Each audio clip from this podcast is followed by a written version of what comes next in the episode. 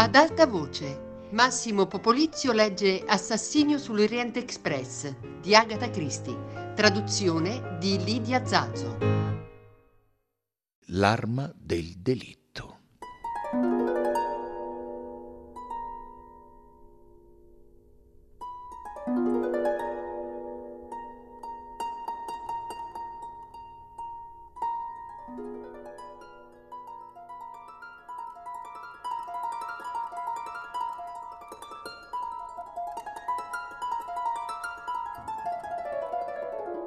Con più energia che cavalleria, Messie Buc depose la signora svenuta, poggiandole la testa sul tavolo.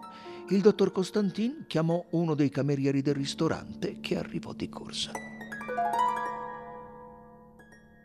Eh, le tenga la testa così, disse il medico. Eh, se rinviene, le dia un po' di cognac, eh, ha capito? E si affrettò a seguire gli altri due. Il suo interesse era completamente assorbito dal delitto. Signore svenevoli di mezza età non lo interessavano affatto.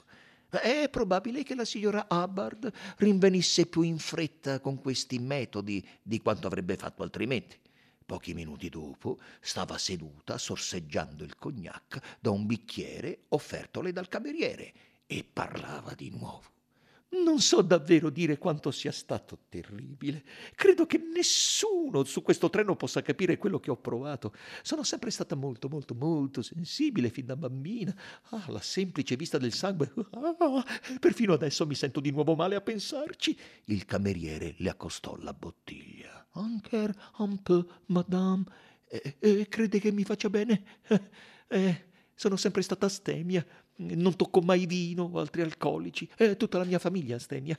Ma forse, eh, dal momento che è solo una medicina, beve un altro sorso.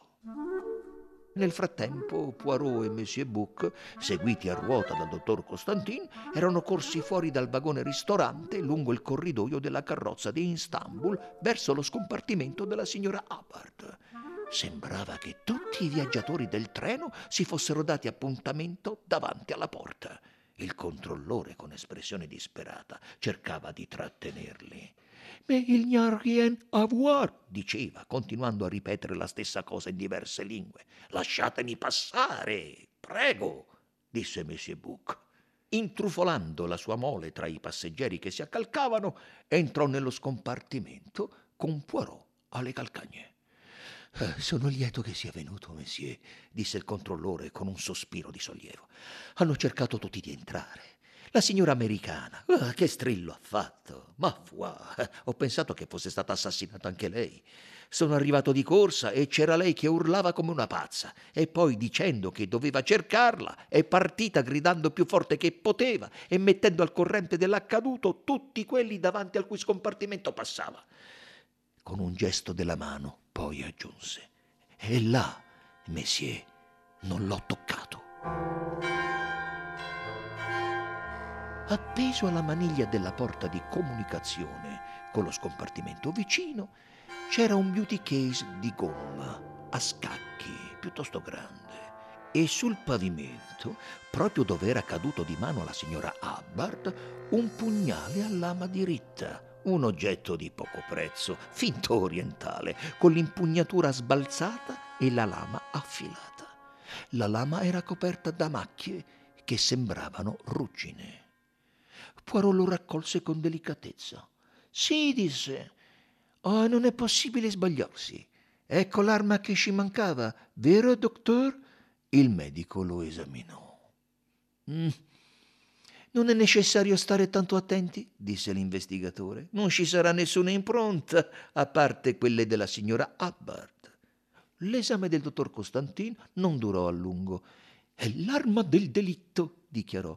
Potrebbe aver inferto ognuna di quelle ferite. Ah, oh, non dica così, amico mio. La scongiuro. Il medico sembrò sbalordito. Siamo già oppressi dalle coincidenze. Due persone decidono di pugnalare Messie Ratchet la notte scorsa. È troppo che ognuna di loro abbia scelto un'arma identica. Quanto a questo, la coincidenza forse non è così grande come sembra, replicò il medico. Migliaia di questi falsi pugnali orientali vengono venduti nei bazar di Costantinopoli. Ah, mi rincuoro un po'. Ma, ma solo un po', disse Poirot. Guardò riflettendo la porta davanti a sé e poi, togliendo il beauty case, tentò la maniglia. La porta non si mosse. Circa 30 centimetri sopra la maniglia c'era il chiavistello tirato. Poirot lo levò e provò di nuovo, ma la porta rimase ancora chiusa. L'abbiamo chiusa dall'altra parte, gli ricordò il medico. Ah, è vero, disse distratto Poirot. Sembrava pensare qualcos'altro. Aveva la fronte corrugata come se non capisse. Concorda, non le pare? disse Messie Buck. L'uomo passa in questo scompartimento eh, e mentre chiude la porta di comunicazione alle sue spalle sente il beauty case. Eh, gli viene un'idea e si affretta a farvi scivolare il coltello macchiato di sangue. Poi, senza rendersi conto di avere svegliato la signora Hubbard, scuscia in corridoio attraverso la porta esterna. Come dice lei, mormorò Poirot, deve essere andata proprio così. Ma l'espressione perplessa non abbandonava il suo volto. Ma che cosa c'è? chiese Buck. Cos'è? C'è qualcosa che non la convince, vero? Poirot gli scoccò uno sguardo penetrante. Non colpisce anche lei? Ah no, evidentemente no. Beh, è una cosa da poco. Il controllore lanciò un'occhiata al corridoio. Ritorna la signora americana.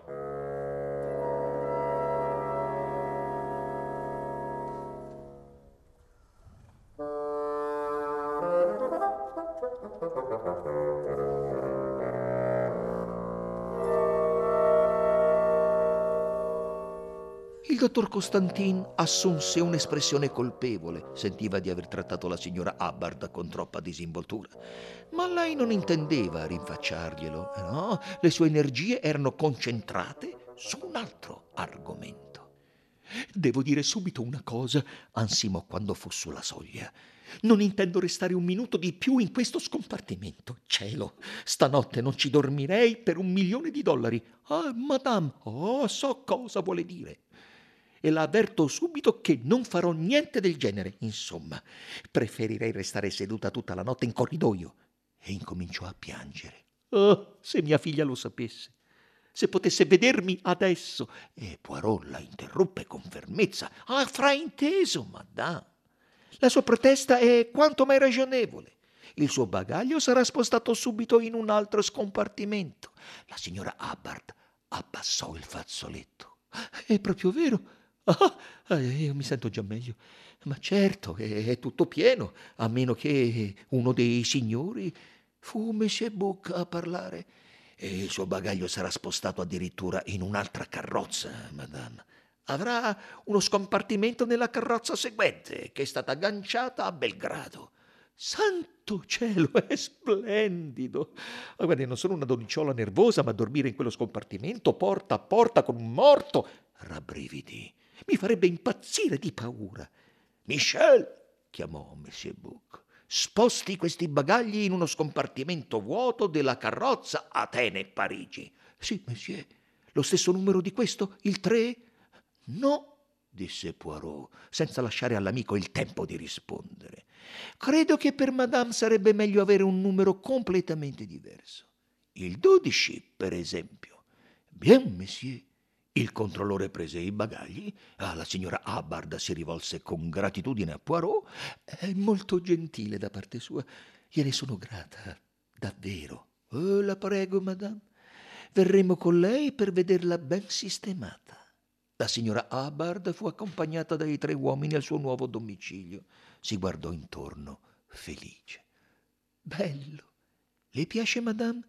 È esattamente come quello che ha lasciato. Sì, è proprio così però è, è, dalla parte opposta del treno. Ah, ma non ha nessuna importanza, perché questi treni cambiano continuamente direzione. Ho detto a mia figlia, voglio uno scompartimento vicino alla locomotiva. E lei mi ha detto, non ti servirà a niente, mamma, perché andrai a dormire in una direzione, eh? E quando ti sveglierai, il treno procederà nell'altra. E questo era proprio vero. Oh cielo! Ieri sera siamo entrati a Belgrado in una direzione eh, e ne siamo usciti nell'altra.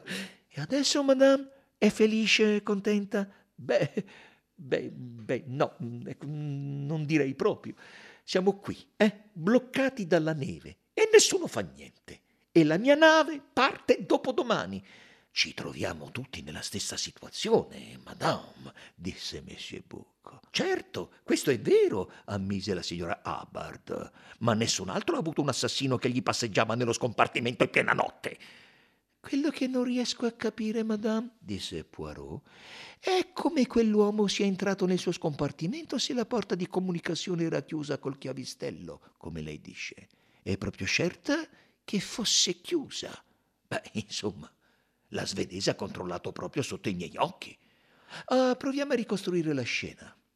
Lei era distesa nella cuscetta, così, e non poteva vedere. Dice no? Ah, no, no, no, per via del beauty case. Oh Dio, dovrò procurarmene uno nuovo. Guardare questo mi fa venire la nausea. Poirot prese il beauty case e lo appese alla maniglia della porta di comunicazione con lo scompartimento adiacente. Precisamente. Eh? Vedo, disse, il chiavistello è proprio sotto la maniglia, il beauty case lo nasconde. Da dove eravate distesa non potevate vedere se il chiavistello fosse tirato o no. Eh, eh, proprio quello che le ho detto, santo cielo. E la svedese, la signorina Olson, stava qui, fra lei e la porta. Ha controllato e le ha detto che era chiusa col chiavistello. Eh, proprio così. Tuttavia si sarebbe potuta sbagliare, madame. Cerchi di capire cosa intendo. E Poirot sembrava ansioso di spiegarsi. Il chiavistello è solo una piccola barra di metallo. Eh, questa qui. Se è tirato verso destra, la porta è chiusa. Se a sinistra, no. Forse la signorina si è limitata a cercare di aprire la porta e dal momento che il chiavistello era chiuso dall'altra parte può averne dedotto che lo fosse anche dalla vostra. Beh, direi che sarebbe stato piuttosto sciocco da parte sua. Ah, le persone più buone e gentili non sono sempre le più intelligenti, madame. Ah, già, ah, certo. A proposito, lei è arrivata a Smirne in treno, madame? No, sono arrivata direttamente a Istanbul per nave. È un amico di mia figlia, il signor Johnson, oh, un uomo davvero incantevole. Vorrei che lo avesse conosciuto. È venuto a prendermi e mi ha fatto visitare la città che ho trovato molto deludente. È in rovina. Ah, quanto alle moschee e al fatto di doversi infilare quella specie di grosse pantofole sopra le scarpe. Eh, eh, dove ero arrivata? Diceva che è venuto a prenderla il signor Johnson. Eh, proprio così, e mi ha accompagnata a bordo di una nave francese per Smirne, dove il marito di mia figlia mi aspettava sul molo. Non so che cosa dirà quando saprà di tutto questo. Mia figlia sosteneva che era il modo più sicuro e più comodo di viaggiare. Eh, stai seduta nel tuo scompartimento, diceva, e arrivi dritta a Parigi dove ci sarà l'American Express ad aspettarti. E adesso, oddio, che cosa posso fare per annullare la mia prenotazione sulla nave? Dovrei avvertirli. E ora non è proprio possibile. È davvero troppo, troppo, troppo terribile. La signora Hubbard sembrò di nuovo sull'orlo delle lacrime. Poirot, che non era riuscita a nascondere del tutto la sua impazienza, colse questa occasione. Lei ha avuto uno shock, madame. Il cameriere del ristorante le porterà del tè e dei biscotti. Non credo che il tè faccia per me, disse la signora Hubbard con voce lacrimosa. È piuttosto un'abitudine inglese. Caffè allora, madame. Ha bisogno di uno stimolante. E quel cognac mi ha fatto uno strano effetto. In effetti gradirei un po' di caffè, credo. Perfetto. Deve risuscitare le sue energie. Oh mio Dio, che strana espressione. Ma prima una piccola questione secondo la procedura, madame. Ah, mi permette di perquisire il suo bagaglio? Ah, e perché? Incominciamo a perquisire il bagaglio di tutti i passeggeri. Eh, non voglio ricordarle un'esperienza sgradevole, ma il suo beauty case, eh? Ci pensi. Misericordia, ma forse sarà meglio. Non potrei sopportare di avere altre sorprese del genere.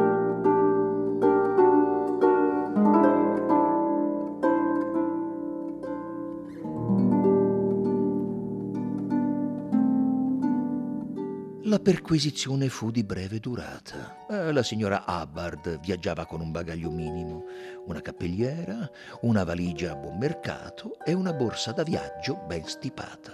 Il contenuto di tutte e tre era semplice e onesto e la perquisizione non avrebbe richiesto più di qualche minuto se la signora non l'avesse prolungata insistendo perché si dedicasse la dovuta attenzione alle fotografie di mia figlia e di due bambini alquanto brutti, i figli di mia figlia.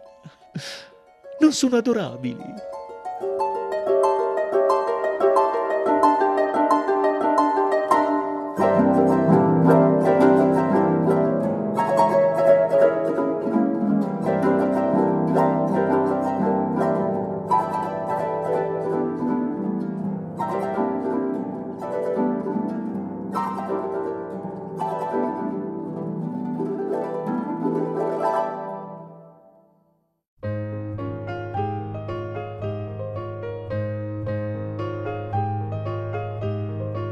Massimo Popolizio ha letto Assassinio sull'Oriente Express di Agatha Christie, a cura di Fabiana Carobolante, Jacopo De Bertoldi, Lorenzo Pavolini e Chiara Valerio, regia di Luigi Iavarone. Tutte le puntate sul sito di Radio 3 e sull'app Rai Play Radio. Ad alta voce è un programma Rai Radio 3.